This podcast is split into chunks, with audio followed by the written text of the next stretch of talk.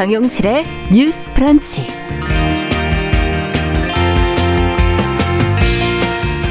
안녕하십니까. 정용실입니다. 언론이 성범죄나 재난 관련 뉴스를 전할 때 피해자, 희생자들의 고통스러운 상황을 너무 자세히 보도를 해서 오히려 사건의 본질을 흐리는 경우 종종 보셨을 텐데요. 또 대중의 관심사에 너무 치중하느라 의제 설정을 게을리해서 비판을 받는 일들도 있죠. 자, 이런 기성 언론에 대한 문제 의식은 젊은 세대로 갈수록 더 커지고 있는데요. 오늘 주간 똑똑똑에서 언론 보도의 문제점과 대한 개선 방향에 대해서 같이 생각해 보겠습니다.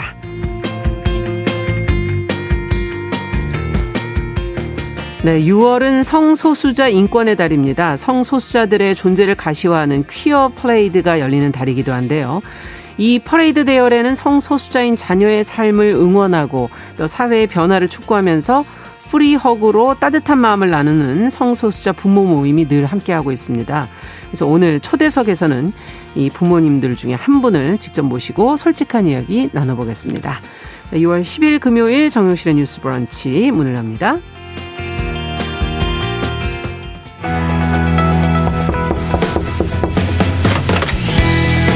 청년 여성의 눈으로 세상을 봅니다.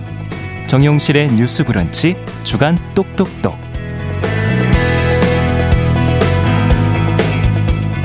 네, 금요일의 첫 코너 주간 똑똑똑.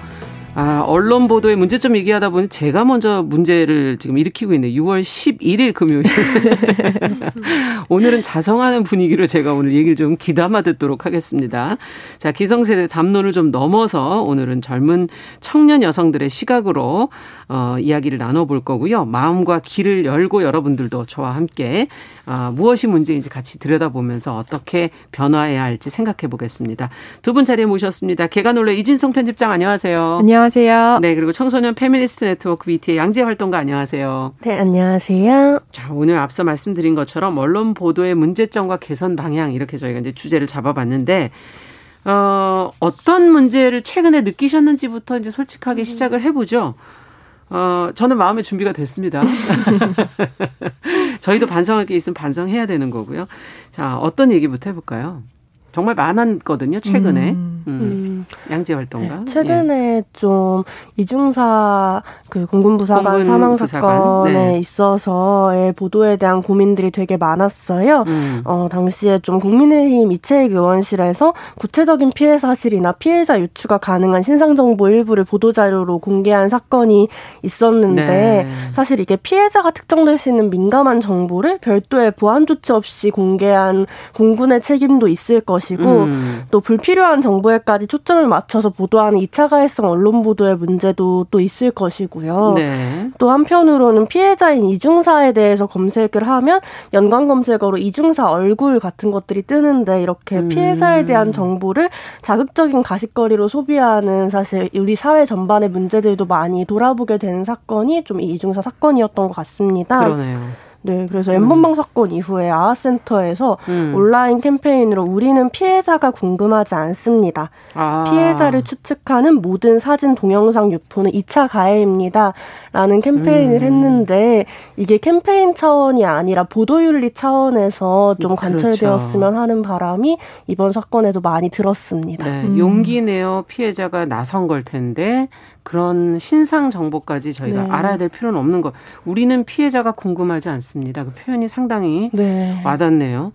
이진성 편집장께서는 어떤 게 떠오르십니까? 어, 네. 일단 성범죄 보도와 관련해서 가장 큰 문제점은 성폭력 문제와 비슷하게 이것을 폭력이 아니라 성에 초점을 맞추어서 보도하는 음. 경우가 많다는 겁니다. 그래서 음. 피해 사실을 굉장히 선정적으로 혹은 관음증적으로 자세하게 묘사를 한다거나 네. 이런 불필요한 성적인 사상을 유발하는 방향으로 가는 경우가 굉장히 많아서 기사가 네, 그러다 네. 보니까 성범죄 사건의 본질이랑 무관한 피해자의 사생활을 보도를 하거나 음. 가해자의 말을 그대로 인용함으로써 하면서 아. 마치 그것이 음. 피해의 원인을 제공한 것처럼 아. 예, 프레이밍을 하는 것도 굉장히 큰 문제고요.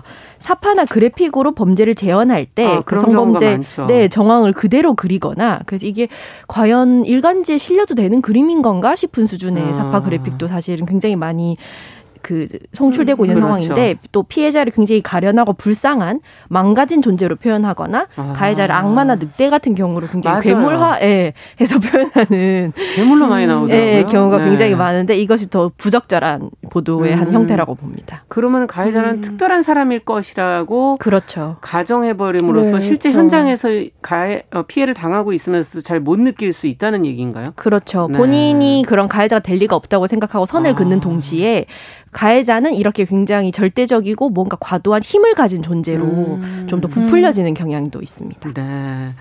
우리가 이제 성폭력의 경우에 성에 초점을 맞추어서는 안 되고 폭력에 초점을 맞춰야 되는데 너무 성적인 부분에만 초점을 맞추는 그런 언론 보도의 태도를 지금 지적을 해 주셨어요.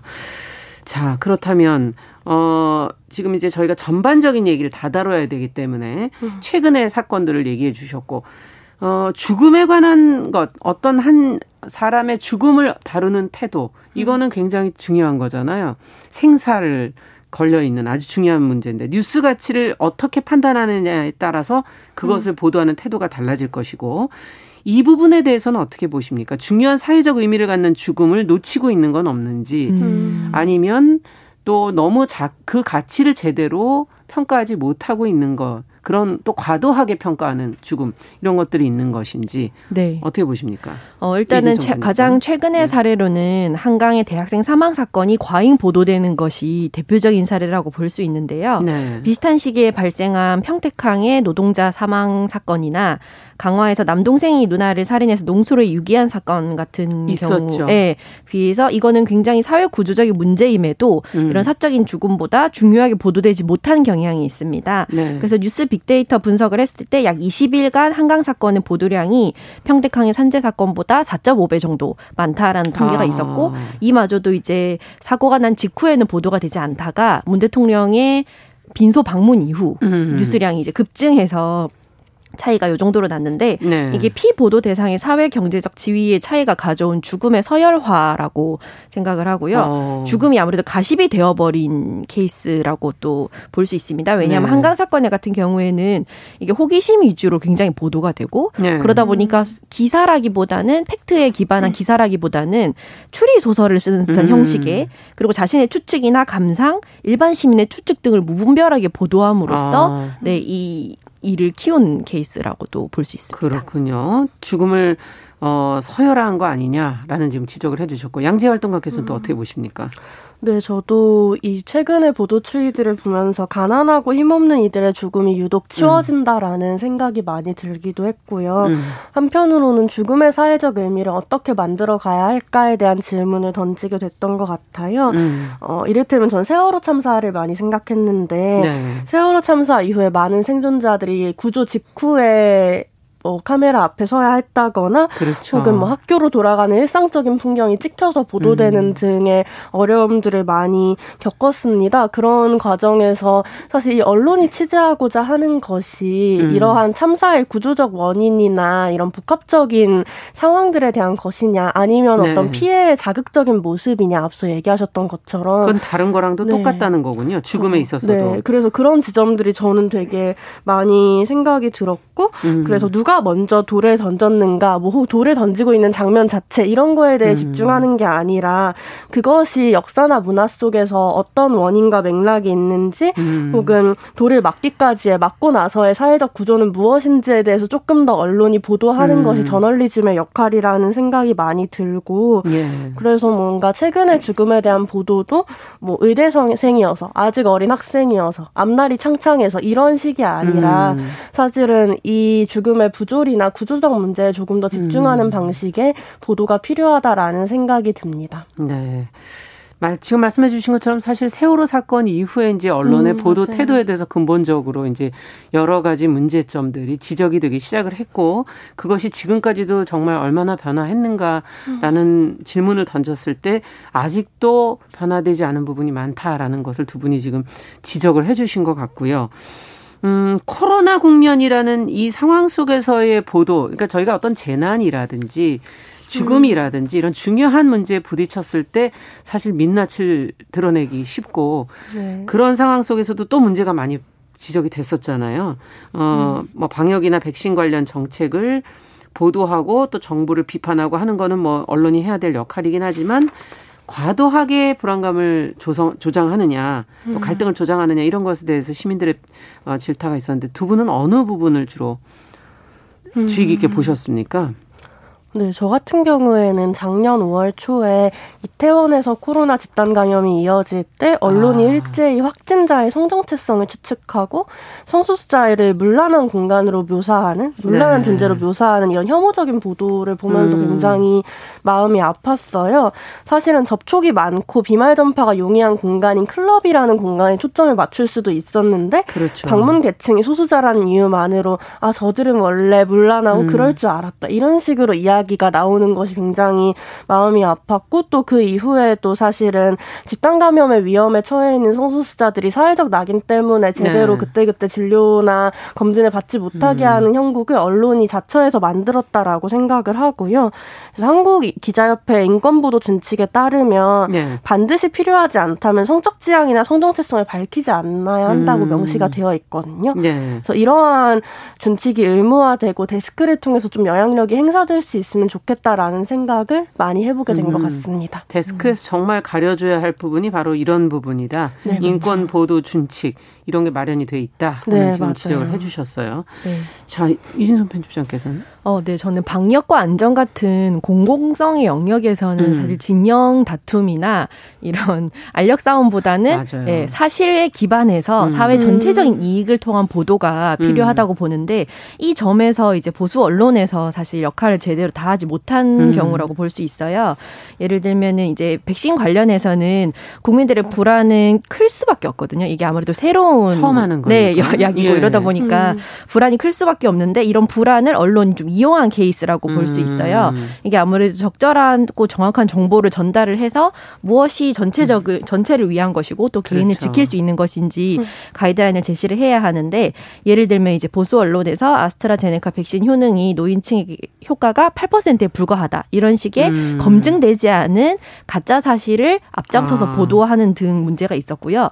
백신과 사망의 무분 별한 인과관계 프레임이 있었죠. 예. 아무래도 백신 접종 후에 사망을 했을 때 이것이 백신과 어떤 인과관계가 있는지 그렇죠. 밝혀지지 않은 상황에서 이것을 음. 의도적으로 계속해서 음. 연관 관계가 있는 것처럼 보도를 했을 때그 꼼꼼한 팩트 체크가 어려운 중노년층이 음. 코로나 고위험군이었다는 점에서 상당히 위험한 음. 방식의 보도였다고 생각을 합니다. 네. 왜냐하면 어떤 약이든지 이제 하다 못해 이제 부작용이 두통약에도 부작용이 있기. 마련인데 예. 이런 것들을 정확한 정보나 수치나 통계를 활용을 하기보다는 음. 어떤 선전적인 음. 어떤 뭐 프로파 프로파간다라고 선전적인 음. 장면으로 이제 보도를 하고 이런 점들이 문제였고 이 점 때문에 사실 그 중노년층의 백신 접종이 좀 초기에 많이 주저주저 예, 주저하고 이제 어려움을 네. 많이 겪었죠. 네. 네. 음.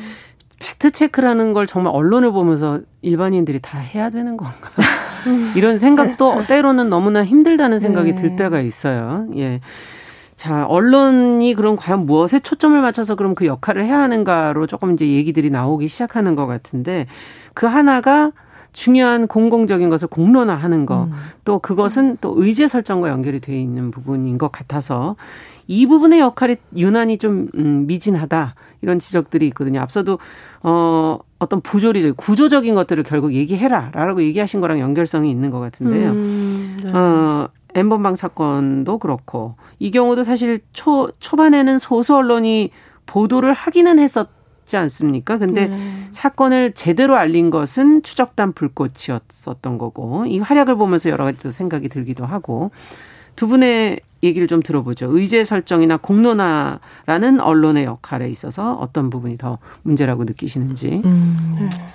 네. 추적단 불꽃에서 네. 출판했던 우리가 우리 우리라고 부를 때라는 책을 보면 음. 거기서 불꽃이 신념 하나로 버티느라 가해자들에게 받는 정신적 충격이 가랑비에 옷 젖듯이 우리에게 스며드는 줄도 몰랐다. 음. 라고 말씀을 하세요. 네. 그러니까 사실은 어, 추적단 불꽃의 취재 과정들 잠입해서 취재하는 과정들이 너무도 트라우마적일 수밖에 없었던 그렇겠죠. 상황을 여실히 보여주는 문장인데요. 음. 사실 이런 어, 취재나 잠입의 부분들에 대해서 시민의 역할이나 자발성의 역할로 남겨두는 게 아니라 음. 언론의 적극적인 책무로 가져가야 한다라는 생각이 많이 들었고 그러네요. 그때그때에 음. 반짝하는 자극적인 혹은 클릭수가 높은 이슈를 중심으로 하는 음. 보도 문화 속에서는 이런 긴 시간 잠입해서 취재하고 음. 의제를 공론화할 수 있는 세심함을 만들기가 굉장히 어렵 어렵다라는 그렇죠. 생각이 들어서 좀 보도의 구조라거나 이런 거에 대해 좀 더 고민이 필요하겠다라는 생각을 했던 음. 것 같습니다. 지금 언론의 구조가 너무나 짧은 자극적인 단, 단기적인 그런 초점을 네. 맞추고 있는 거에서 조금 변화해야 한다라는 지금 지적이신 것 같고요. 음, 네. 또 양재 어, 저희 이진성 편집장께서는 네 음. 아무래도 음. 이제 추적단 불꽃과 국민일보와의 협업에서도 알 수 있듯이 음. 기존의 언론 구조 안에서는 힘들었던 형식의 음. 보도와 취재 그리고 음. 공론화였어요. 그래서 이분들이 아무래도 기존 언론이 아니어서 가능했던 부분이 있는데 예를 들면 이제 회사의 논조나 지시에 따라서 취재 방식이나 기사 방식을 방향을 아. 수정하지 않아도 됐던 거, 예. 네 이런 거 그리고 데스크와의 협업이 좀 원활했던 거는 데스크의 음. 판단도 이제 좋았던 점인데 이런 점들을 두고 볼 때 과연 지금의 언론이 음. 이런 방식의 자, 그 취재라던가 아니면 탐사 보도에 얼마나 음. 좋은 환경인가 이게 적절한 환경인가에 대해서도 음. 고민을 좀 할 부분이라고 생각을 해요. 네. 그래서 저도 이 과거 소라넷 강간 사건 공론화 때처럼 이를 추적하는 활동가들이 소모되는 것이 가장 걱정이어서 아. 이런 것들을 개인의 영역으로 남겨놓거나 개인에게 음. 이제 외주를 주는 것보다는 전반적인 의제 설정과 그 공권력의 적절한 개입이 네. 필요하다는 원론적인 얘기를 할 수밖에 없고요. 엠번방 사건 보도 때도 사실 그 피해 사실을 자극적 으로 보도하기보다는 왜 이런 조직적인 디지털 그렇죠. 성착취가 가능했는지에 음. 대한 근원적인 접근부터 필요한 사건이었다고 생각을 합니다. 네, 그 부분이 개인이 해야 할 역할은 사실은 아니죠. 네. 근데 이제 개인들이 뛰어들어서 그것을 개인의 삶을 어떻게 보면 소모시켜 가면서 하고 있는데 이 부분을 사실 공론화까지의 그 긴 시간을 언론이 제대로 맡아서 해야 한다 제 역할을 음. 어, 탐사 보도 분야에서 특히 지금 지적을 해 주셨고요. 참 지금 언론의 어떤 구조들 기성 언론들의 구조들이 이렇게 되어 있다 보니 아무래도 젊은 층 젊은 세대로 갈수록 이에 대한 신뢰도 접근성 이런 게 점점 이제 떨어지고 있는 것 같고 그래서 대한 매체들이 이제 많이 나오고 있는 것 같습니다. 두 분은 어떤 매체를 통해서 사실 많이 중요한 뉴스는 어 거기에서 확인하시고 접하고 계시는지 좀 궁금해요. 어떤 음. 언론들, 대안 언론들을 대하고 계십니까? 네, 저의 경우에는 그 millennial을 위한 newsletter 폴리티카라는 서비스를 음. 최근에 이용을 했는데 그 소개 문구가 되게 웃겼다고 생각했거든요. 그러니까 소개 문구가 9시 뉴스는 낯설고 인터넷 뉴스 봐도 무슨 말인지 잘 모르겠다면 음. 혹은 정치인 1도 몰라서 선거날 투표용지 보고 망설인 경험이 있다면이라고 되어 와닿네요. 있는데 네, 그렇죠. 특히나 또 밀레니얼 세대들은 TV 음. 뉴스에 익숙하지 않은 아. 세대인데 또 인터넷 뉴스의 경우에 굉장히 정보의 범위가 광범위하고 선택을 뭘 해야 될지 모를 것 음, 같아요. 네, 그렇죠. 네. 그리고 또 뭐 가짜 뉴스들도 떠돌기도 아. 하고요.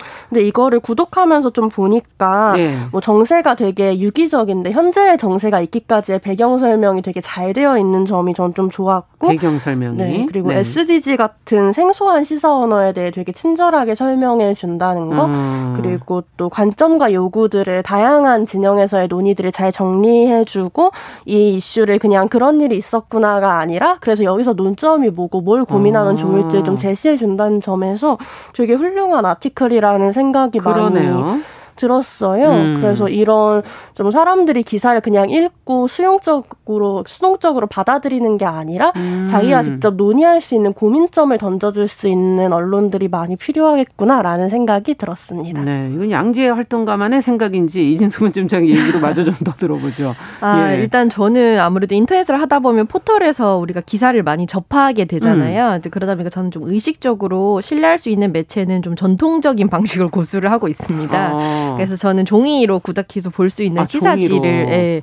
보고 있고요. 네. 그게 주간지다 보니까 일주일에 한 권 정도를 정해서 근데 좀 깊이 있게 네, 이슈가 다르죠. 너무 많이 쏟아지다 보니까 네. 실시간으로 따라가야 하는 이슈와 이제 계속해서 음. 줄기를 잡으면서 따라가야 하는 이슈들이 음. 따로 있잖아요. 그래서 이런 밸런스를 조절을 하기 위해서 조금 옛날 사람 같은 음. 형식을 유지하고 있습니다. 아, 그럼 두 분 다 결국은 한 사건에 대해서 조금 더 깊이 있게 알고 싶다라는 요구 가 있는 거고 지금 네. 앞서 얘기해 주신 것처럼 어, 사건 그 자체만을 다루는 게 아니라 배경 설명이라든지 용어 설명이라든지 논점이라든지 네. 이런 것들까지 알 수 있으면 더 좋겠다.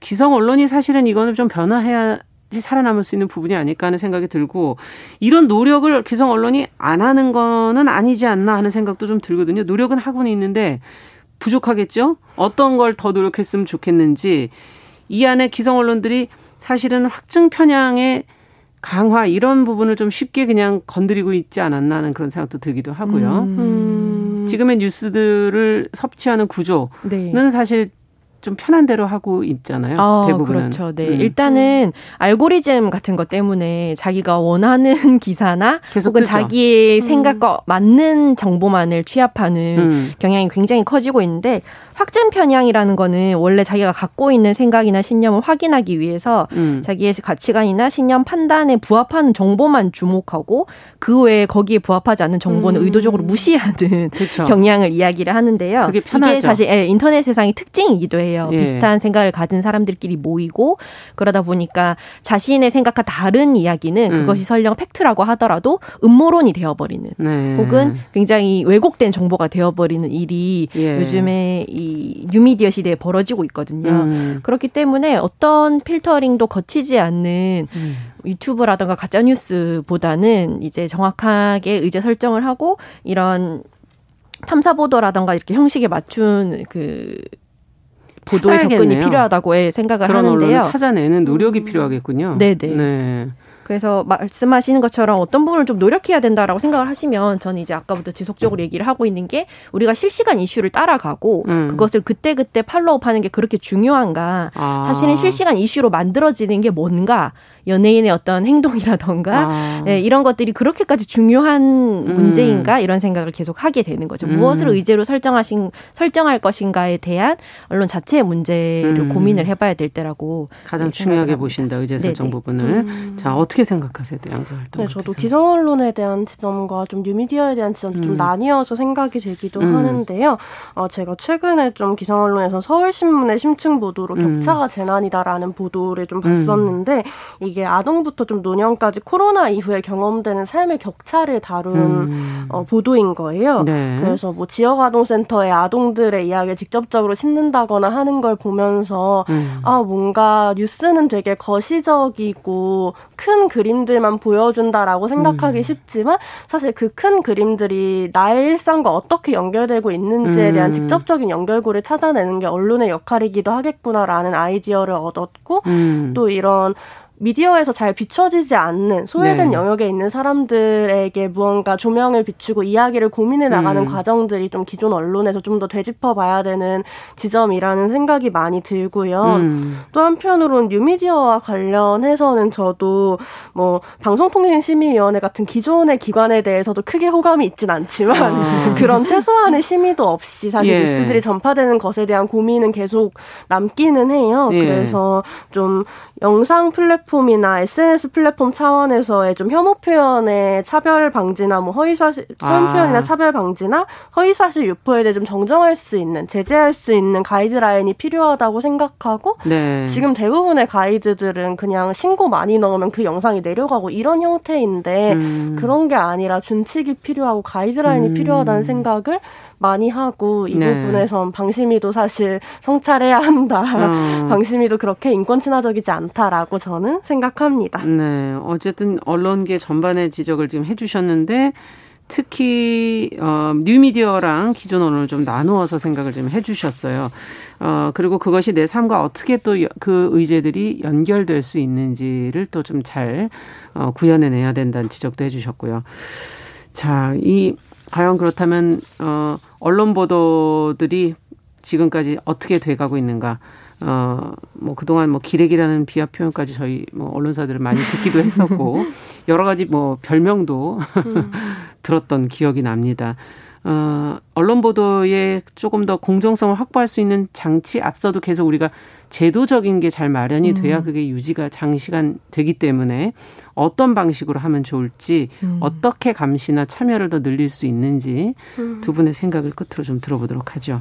네, 일단은 아까 말씀드렸던 추적단 불꽃과 국민일보의 협업 사례에서 이제 음. 기존의 관행을 넘어서는 새로운 형식의 보도 형태를 볼 수 있었는데요. 음. 데스크의 지시보다 취재팀의 판단을 우선한 거, 그리고 기자가 아닌 대학생이었던 불꽃 추적단의 판단을 존중하는 점 등이 음. 특징이었는데 이러한 수평적인 의사결정 방식 그리고 속도전보다는 이제 피해자를 우선시하면 인내 인내한 점 같은 경우가 음. 좀 좋은 선례로서 배워야 하는 점이라고 생각을 해요. 네. 그래서 기성 언론 특유의 어떤 권위 의식이나 손익을 따지는 걸 넘어서 이 보도의 본질이나 언론의 역할을 탐색하는 것으로 이제 나아갔으면 합니다. 네, 음. 그 안에서는 의사소통의 구조가 수평적이냐 또 속도로만을 중요하지 않게 생각하면서 놓쳐서는 안 될 것들을 잡아가는 힘 같은 거를 좀 지적을 해주셨고요. 양재 활동가께서는 음. 아, 네, 저는 최근에 좀 음. 한겨레 TV에서 고정 출연자로 이준석 전 국힘 최고위원이 섭외되었는데 네. 내부 토론 끝에 취소된 사례가 있었어요. 음. 그래서 이때 젠더 데스크에서의 문제 제기가 있었고 뭔가 이 이준석 이 전 위원이 예. 다른 의견을 가진 사람이 아니라 차별과 혐오를 조장하고 그걸 정치력으로 쓰는 사람이기 때문에 예. 한겨레 차원에서 마이크를 주면 안 된다라고 아. 문제 제기를 했고 그래서 좀 저널리즘 책무이나 대편집 회의 등을 거쳐 취소가 결정이 됐는데 네. 저는 이걸 좀 보면서 좀 언론에서 젠더를 다루는 방식이 음. 젠더 의제 일 특정 이슈가 아니라 모든 기사들이 사실 성평등한 관점으로 나갈 수 있게 개입하는 역할이어야 된다는 점에서 되게 네. 좀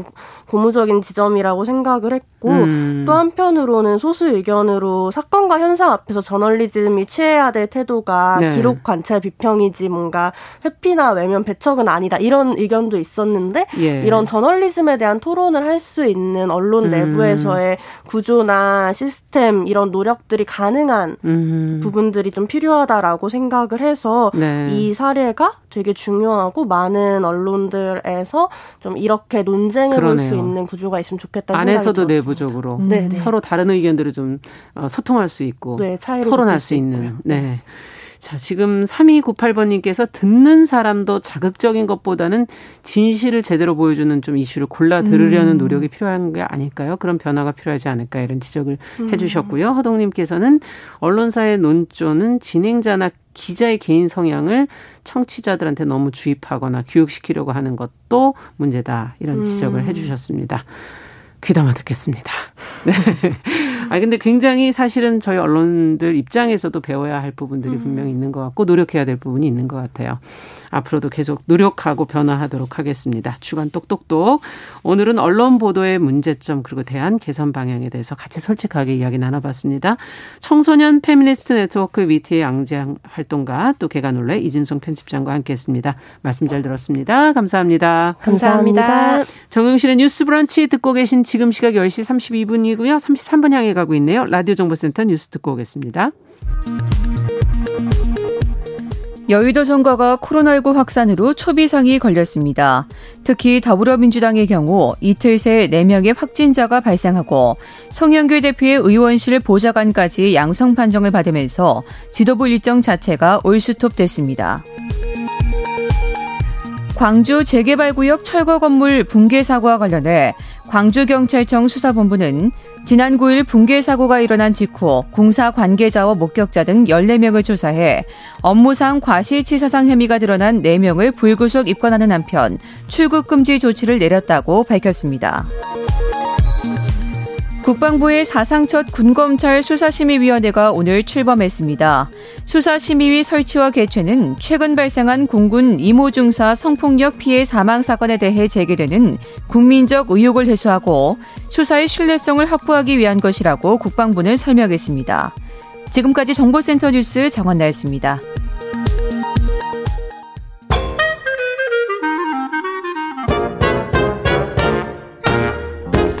모두가 행복한 미래. 정용실의 뉴스 브런치.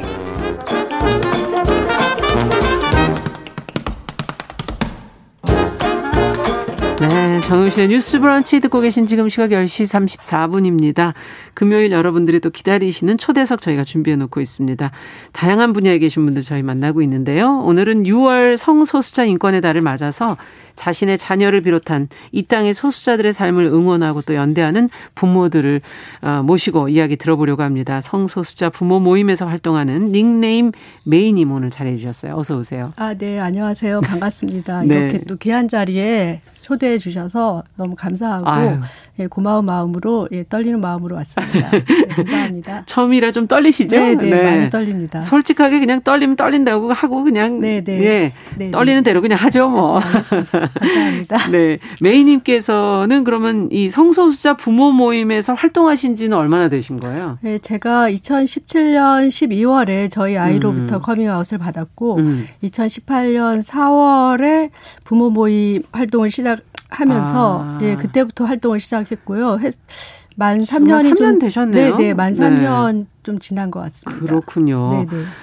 어, 이 성소수자 자녀를 두셨다라고 얘기하셨는데 저희가 뭐 성소수자에 대해서 잘 모르기 때문에 어떤 성소수자 어, 음. 자녀를 갖고 계신지 그래도 뭐 한번 소개는 음. 좀 해주세요. 저희 아이는 올해 올해 우리 나이로 25이 되었고요. 음. 트랜스젠더 여성입니다. 아, 그렇군요. 올 1월에 대학 졸업을 앞두고 음. 그 국내 병원에서 성확정 수술을 받았고요. 네. 2월에 그 성별 정정을 하기 위해서 등록부 정정 신청을 법원이 하게 되어 법에서. 있는데 네. 법원에서 서울 음. 가정법원에 등록부 정정 신청을 하였고 음. 4월 말경에 허가 결정을 받아서 현재는 어. 네 현재는 그 주민등록증하고 뭐 공적인 서류에서 아. 예 남에서 여로 정정을 다 한 상태입니다. 그렇군요. 네네. 네. 이런 질문을 받, 사실 하는 게 참 무례한 건데. 네.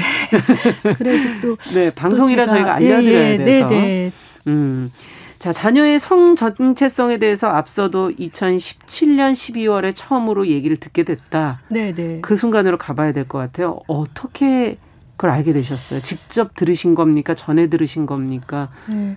저희 아이는 사실 상당히 성격이 활발했고 음. 또 어린 시절에도 특별히 뭐 남다르지 않았기 때문에 네. 제가 저희 아이로부터 커밍아웃을 받기 전까지는 오늘 커밍아웃을 받았다면 어제까지만 해도 저는 저희 아이에 대한 정체성을 전혀 몰랐거든요. 아. 정말 0.001%도 몰랐는데 아. 대학교 2학년 2학기 들어가면서부터 예. 아이가 좀 극심하게 말수가 줄어들고 또 우울감이 상당히 심하게 오고 그거는 아셨군요. 네네 네. 그러면서 거의 밤마다 침대에 뭐 울어서 울어서 휴지가 이만큼 쌓여 있는 정도로 그렇게 아. 애가 힘들어 하더라고요. 그때 네. 이제 아이 가장 친한 친구가 있는데 예. 그 친구에게 제가 아이의 신병이 어떤 문제가 생겼는지 너무나 걱정스러워서 그 친구를 통해서 물어보게 되었는데 네. 그 친구는 이미 그때 아이로부터 정체성에 대한 이야기를 들어서 알고 있었는데 음. 저한테는 이제 직접 전달하지는 못하고 아이에게 엄마가 너희 엄마가 지금 너무 걱정을 많이 하시고 계시니까 너가 지금 시점에서는 어머니께 말씀을 드려야 되겠다 이렇게 음. 전달을 했다 하더라고요. 그래서 어, 상당히 현명하네요, 그 친구가. 예, 음. 아이와 또 가장 중학교 때부터 아주 친하게 아. 지내던 아이 친구였는데 그래서 이제 저희 아이가 좀 결심을 하고 저에게 연락을 와서 저희 직장 카페에서 아이를 만났는데 네. 제가 사실은 지금 죽을 때까지 그때 그 장면이 잊혀지지가 않아요. 그러니까 스무 살이 넘은 아이가 정말 사시나무 떨듯 좀 벌벌 떨고 또 음. 얼굴은 온통 붉게 변한 상태로 저한테 편지 한 통을 이렇게 내밀더라고요. 말을 안 하고요? 네, 말도 잘 못했어요. 음. 그러면서 엄마가 이 편지를 한번 읽어봐 주시고 그 다음에 엄마가 어떻게 하라는 결정에 제가 따를게요. 제가 뭐 나가라고 하면 제가 나가기도 할 거라고 그러면서 음. 저는 이 자리에 있지 못하니까 밖에 나가서 기다릴 테니까 엄마가 읽어보시고 음. 말씀을 해주세요 하더라고요. 네. 그때 이제 그 편지를 통해서 알게 되었는데 음. 그 편지의 맨 첫 문장이 음. 엄마 혹시 성 주체성 장애라고 들어보셨어요? 이렇게 썼더라고요. 음. 근데 사실 제가 성소수자에 대해서 아는 게 거의 없었고 그렇죠. 또 제가 또 그렇죠. 예, 제가 음. 살면서 제 주변에서 또 본 적이 없기 때문에 음. 그게 무슨 의미인지도 잘 몰랐고 음. 더더군다나 그 트랜스젠더라는 단어가 있는 걸 보고 그 단어는 제가 또 한 번도 제 입 밖으로 내보, 내보낸 적도 없고 음. 아주 먼 다른 나라 이야기인 줄 알았거든요. 그렇죠. 예, 그때 네. 그래서 사실은 그때 그 편지를 보고도 이게 정확하게 예, 이해가 잘 되지 않았어요. 그래서 음. 단지 그럼 이건 뭐 심리 치료나 뭔가 치료를 받으면 음. 치료받을 수 있을까 이런 정도로 생각을 했던 것 같고 아. 또 아이를 데리고 이제 그래서 정신과를 찾아갔죠. 음. 찾아가서 또 아이도 상담을 받고 저도 상담을 받고 음. 그러면서 이제 의사 선생님께서 저한테 이렇게 말씀을 해주시더라고요. 뭐라 그러시던가요? 네.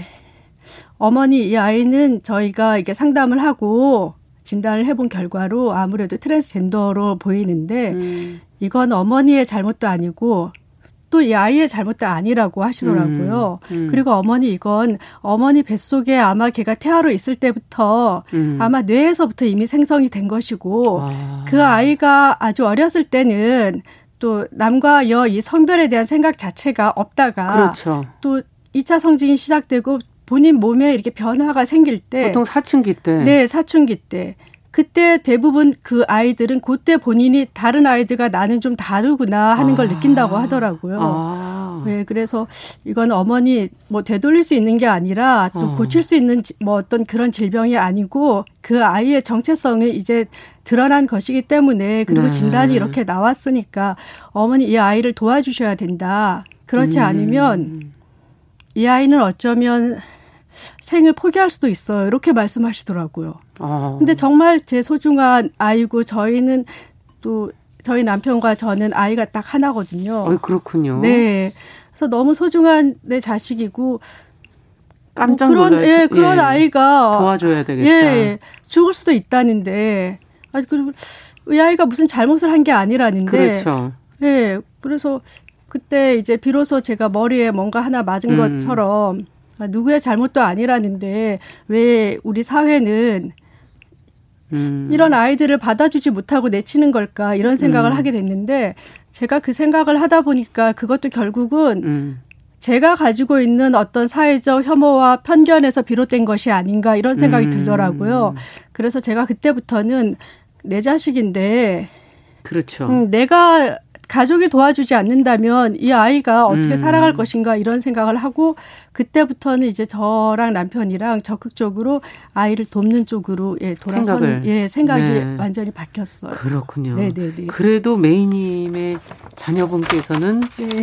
부모님이 두 분이 동시에 그래도 그걸 이해해 주신 것만으로도 큰 힘이 되지 않았을까 하는 지금 생각이 드는데 부모 모임에 가서 보셨을 때 네네. 다른 아이들 지금 메이님의 자녀는 어린 시절에 굉장히 드러나지 않았다. 그러니까 네, 사춘기 네, 네, 시절을 네, 조용히 네, 보낸 거죠. 본인이 아마 어머니께 드러내지 않고 견뎌보려고 본인도 노력을 했었었던 시간이었을 것 같은데 다른 아이들은 어떤가요? 그래서 부모 모임에 이게 제가 이렇게 참여하면서 또 다른 부모님들의 음. 이야기를 많이 들어봤는데 그 부모 모임 오시는 분들 중에 트랜스젠더 자녀를 두신 부모님들이 예, 적지 않게 좀 많으신 편이에요. 그분들 얘기를 들어보면 또 뭐 어떤 부모님들은 음. 아이가 아주 어렸을 때 지정 성별이 여자인데도 네. 치마 입기를 아주 거부하고 그런 아이들 있는데. 예, 예 맞아요. 저희 애는 없었는데 음. 저희 애는 생각 자체가 없었다고 하는데 음, 또 다른 그런, 애들은 그런 예 그런 아예 적극적으로 드러내는 애들이 있었고 예, 또 지정 성별이 남자아이인데 음. 유치원이나 초등학교 때 저희가 입학식에 이게 줄을 서잖아요. 그때 그 아이가 어디에 서야 될지를 몰라서 막 당황하거나 아. 니면 남자아이인데 여자아이들 쪽에 가서 줄을 서 있다던가 네. 이렇게 뭔가 그래서 상황이 아 얘가 왜 특이하네. 다르다 네, 얘가 네. 왜 이러지 이런 생각을 좀 했던 아. 부분은 있었다고 하시더라고요. 그렇군요. 예, 이렇게 빠른 아이들은 그렇게 빨리 올 수 있는데 그렇죠. 대부분은 그 정신과 의사 선생님께서 하시는 말씀은 대부분 예 사춘기가 시작되고 2차 성징으로 몸에 변화가 생길 때 그때 음. 비로소 아, 내가 다른 사람과 나는 좀 다르네. 다르다. 나는 내가 생각하는 음, 내가 생각하는 내 정체성과의 내 몸이 다르지 이렇게 시작을 한다고 음. 하시더라고요. 음.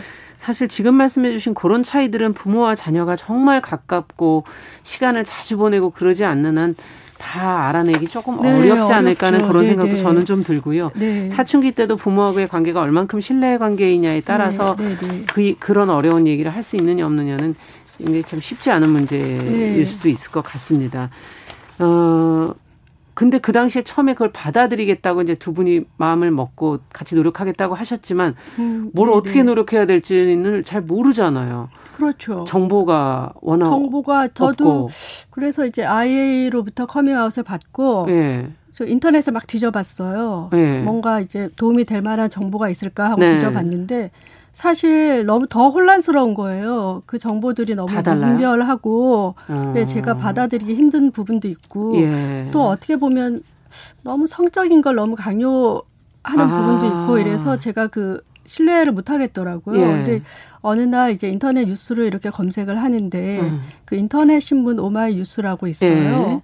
거기 기사에서 성소수자 부모 모임 단체에 관련한 기사가 나왔어요. 어, 큰꼭 크게 이렇게 하나 이렇게 올라와 있더라고요. 예. 그래서 제가 어, 그때 그걸 보고 정말 무슨 구세주를 만난 것 같은 생각이 들면서 그렇죠. 아 이렇게 또 나와 또 비슷한 자녀를 둔 부모님들이 음. 또 이렇게 만나는 자리가 있구나 이런 생각을 하고 제가 그곳을 찾아가게 됐, 거든요 그렇군요. 거기에 갔더니 또 저와 비슷한 자녀를 두신 부모님들도 여럿 계시고 음. 또 다양한 정체성을 가진 그 당사자분들을 그때 실제로 제가 저희 아이를 빼고 처음 본 거예요. 네. 근데 이제 한 번 두번 나가면서 그분들의 이야기를 듣다 보니까 아 정말 뭔가 이 사람들이 잘못된 게 아니고 음. 아 그렇게 태어났고 음.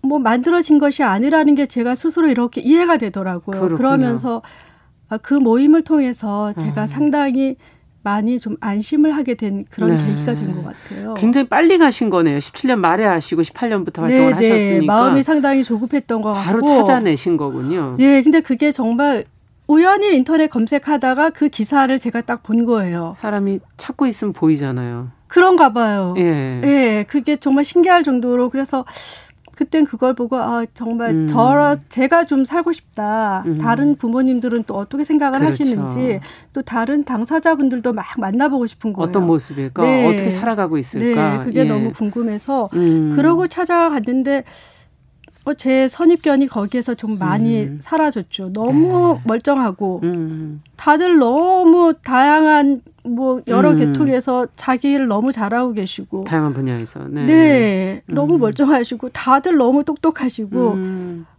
아무리 봐도 제가 봐도 잘못되거나 음. 이상한 게 안 보이는. 그래서 제가 정말 안심을 하고 네. 음, 그러면 우리가 그나마 뭔가 내가 할 수 있는 일 있으면 좀 찾아서 해보자 이러면서 그렇군요. 부모 모임 활동을 하게 됐는데 예, 지금까지 오게 된 것 같습니다. 그렇군요. 네. 네. 자녀를 통해서 또 새로운 것을 알게 되시고 네. 거기에 대해서 이해하시고 받아들이는 과정들이 네. 있었을 거란 생각이 들고 어 어쨌든 그 어, 사회 자체가 아직까지는 뭐 차별적인 부분이 있기 때문에 네. 어, 수술을 하시고 또 그 아까 법원에 가정법원에가 정정하시고 이런 네, 과정들 어떠셨어요?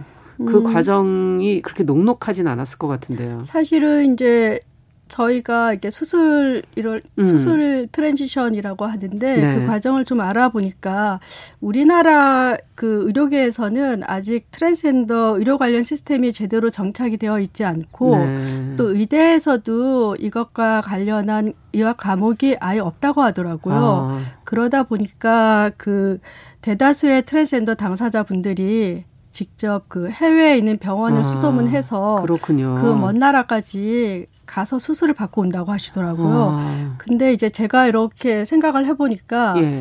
저희 나라가 음, 성형 수술 관련해서는 세계 top이라고 그럼요. 들었고 네. 오히려 외국에서 우리나라로 이렇게 수술을 받으러 음. 들어오시는 분들이 많은데 정작 그 트랜스젠더 관련한 수술은 음. 아예 하는 곳이 없고 음. 예 너무 또 정보도 없고 음. 음, 그렇 그래서 우리가 오히려 좀 어떻게 보면 의료적으로 좀 낙후됐다고 저는 음. 생각이 되는 그 태국이나 뭐 동, 이런 쪽으로 가서, 가서 음. 상당히 그 위험하고. 또 예. 뭔가 좀 되시고. 예, 예. 그런 거를 정확하지 않은 정보인 것 같기도 하고 네. 또 위험을 감수하고 그곳까지 가서 수술을 받고 온다는 게 예. 제가 부모에 대한 입장에서 봤을 때는 음. 아, 너무 불합리하지 않은가 음. 이런 생각을 하게 됐고 음. 저와 또 제 아이랑 이 수술 관련해서 얘기를 좀 오랫동안 음. 많이 아, 나눴 예, 몇년 동안 이제 그동안 그 계속 나눴는데 네. 저희 아이도 가능하면 본인은 국내에서, 국내에서 수술을 예, 받고 싶다. 해외까지 음. 나가고 싶지는 않다. 그래서 음. 저랑 또 저희 애랑 또 부모 모임이나 인권단체나 이런 데서 정보를 많이 주셔서 음. 예, 수소문을 했더니 부산에 있는 종합병원에서 음. 예, 이 관련 수술을 잘 하시는 우리나라에서 가장 잘 하시는 분이 계시다. 예. 음. 그래서 또 그 병원을 찾아가서 상담을 하고 음. 거기서 이제 올 1월에 수술을 받았는데 다행히 수술 경과가 또 상당히 좋아서 예, 저희는 지금 상당히 만족을 하고 있는 아이고, 상태입니다. 그렇군요. 네, 네. 자, 근데 이렇게 어쨌든 수술을 하고 정정을 하고 어, 이후 이제 평범한 시민으로서의 어떤 권리를 누리면서 살, 네네. 살아가야 되는데 네네. 그러기에는 사회적 제도들이 그렇게 다 받치고 있질 않잖아요. 네 네. 그렇죠. 여기서도 또 어려움이 있잖아요. 네.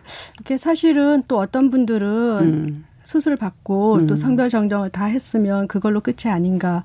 그리고 또 제 주변 또 지인이나 또 저와 음. 저의 친척분들 중에서는 저한테 또 그런 얘기를 하세요. 이제 성 화학정 수술도 했고 성별 정정도 다 했는데 굳이 그렇게 음. 활동을 해야 되겠냐. 음. 그냥 조용히 그냥 살아가면 되지 않냐.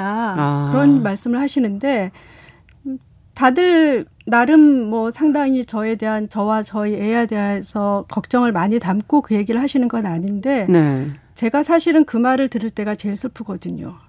왜요? 예, 왜냐하면 음. 드러내지 말자 말라는 거잖아요. 아, 네. 겉으로 이제 얘기하지 말아라. 네, 드러내지 말고 그냥 다 바뀌었으니까 그냥 여성으로 그냥 조용히 살아가라는 얘기인데 어. 그 그분들은 뭐 상당히 걱정스럽게 얘기를 하셨겠지만 어. 저는 들어보면 드러내지 말라는 얘기로 들리고 아. 결국은 그게 어떻게 보면 사실 트랜스젠더에 대한 혐오 발언이라는 생각이 들더라고요. 네. 네 그래서 아. 왜 제가 저희 애가 성별 정정을 받고 또 음. 수술을 하고 뭐 외모도 여성스럽게 바뀌고 이랬으면 음. 그냥 아무 일도 없었든지 살아갈 수도 있을 있겠지만 만약 우리 애가 그렇게 살아간다면 그렇지 않아도 성소수자는 눈에 잘 보이지도 않는다 그러고 음. 트랜스젠더는 아예 없다고 하는 그런 우리 사회에서 과연 이쪽과 관련한 법이 만들어질까 이런 음. 생각이 들더라고요. 전혀 변화하지 않을 것 같은 생각이 들고, 아. 예, 그래서 또 그리고 또 성별 정정하고 뭐 수술 받고 했다고 해서 이게 다 끝은 아니거든요. 얘가 어떤 직장 생활을 시작하거나 예. 이제 이제 취업을 준비를 하고 그렇죠. 있는데 직장에 들어가거나 사회생활을 할 때 아무래도 뭐 수술을 받았고 음. 호르몬 치료를 했다고 하지만 음. 태어난 몸에 골격적으로 아무래도 여성스럽게 그렇게 보이지 뭐 부드럽진 않거든요. 네. 보이는 시선에 따라 음. 다르게 보일 수 있기 때문에 음. 그랬을 때 본인의 의도와는 전혀 상관없이 누군가 불쑥 물어볼 수도 있을 거고, 그렇죠. 예, 나는 밝히고 싶지 않지만 의도치 않게 또 내 정체성을 밝혀야 될 경우가 있는데, 네. 그럴 때 이렇게 생각을 했을 땐 너무 아찔하고, 아. 그러면 여기에 대해서 뭔가 최소한의 보호나 어떤 안전 장치가 있어야 되는데, 사실 지금 제가 알기로는 거기에 대한 어떤 안전장치나 보호장치는 없는 걸로 알고 음. 있거든요. 음. 그래서 그런 부분들은 끝난 게 아니다. 입장에서 예, 상당히 좀 불안하고 끝난 게 아니라 지금부터 평생 살아가면서 그렇죠. 계속 부딪힐 일이라는 생각이 듭니다. 네. 네 부모로서는 네. 자식이 그냥 당당하게 살아갈 수 있는 사회가 될 때까지는 네. 마음을 안심하실 수 없다는 그렇죠. 그런 마음인 예, 거죠. 현재 네. 사회 분위기는 좀 아무래도 그런 음. 쪽이죠. 그렇죠. 지금 네네. 사실 뭐 취업이라든지 뭐 네. 어떤 일상에서의 여러 가지 네네네. 네. 다른 시선을 받을 때도 많고 지금 사회적으로도 아직 편견이 남아 있는 상태고 네. 네. 주변에서 여러 가지 아마 어려움을 앞으로도 겪으실 텐데 네네. 네. 그게 다 사라지기 전까지는 마음을 놓을 수 없다. 네. 어, 자녀의 변화를 함께 하시면서 네네. 부모와 자식 관계는 어떻게 변화됐을까 이것도 상당히 음. 궁금해요. 부모와 자식 관계라는 게 사실 그게 그것이 중심에 놓여 있는 거 아니겠습니까? 그렇죠. 그 앞에서도 말씀드렸듯이 음. 제가 성소수자에 대한 지식이 거의 없었고 음. 또 내 주변에서 본 적이 없었기 때문에 생각 자체를 하지 않고 지냈, 지냈었는데 음. 저희 아이의 이제 커밍아웃을 받고 나서 음.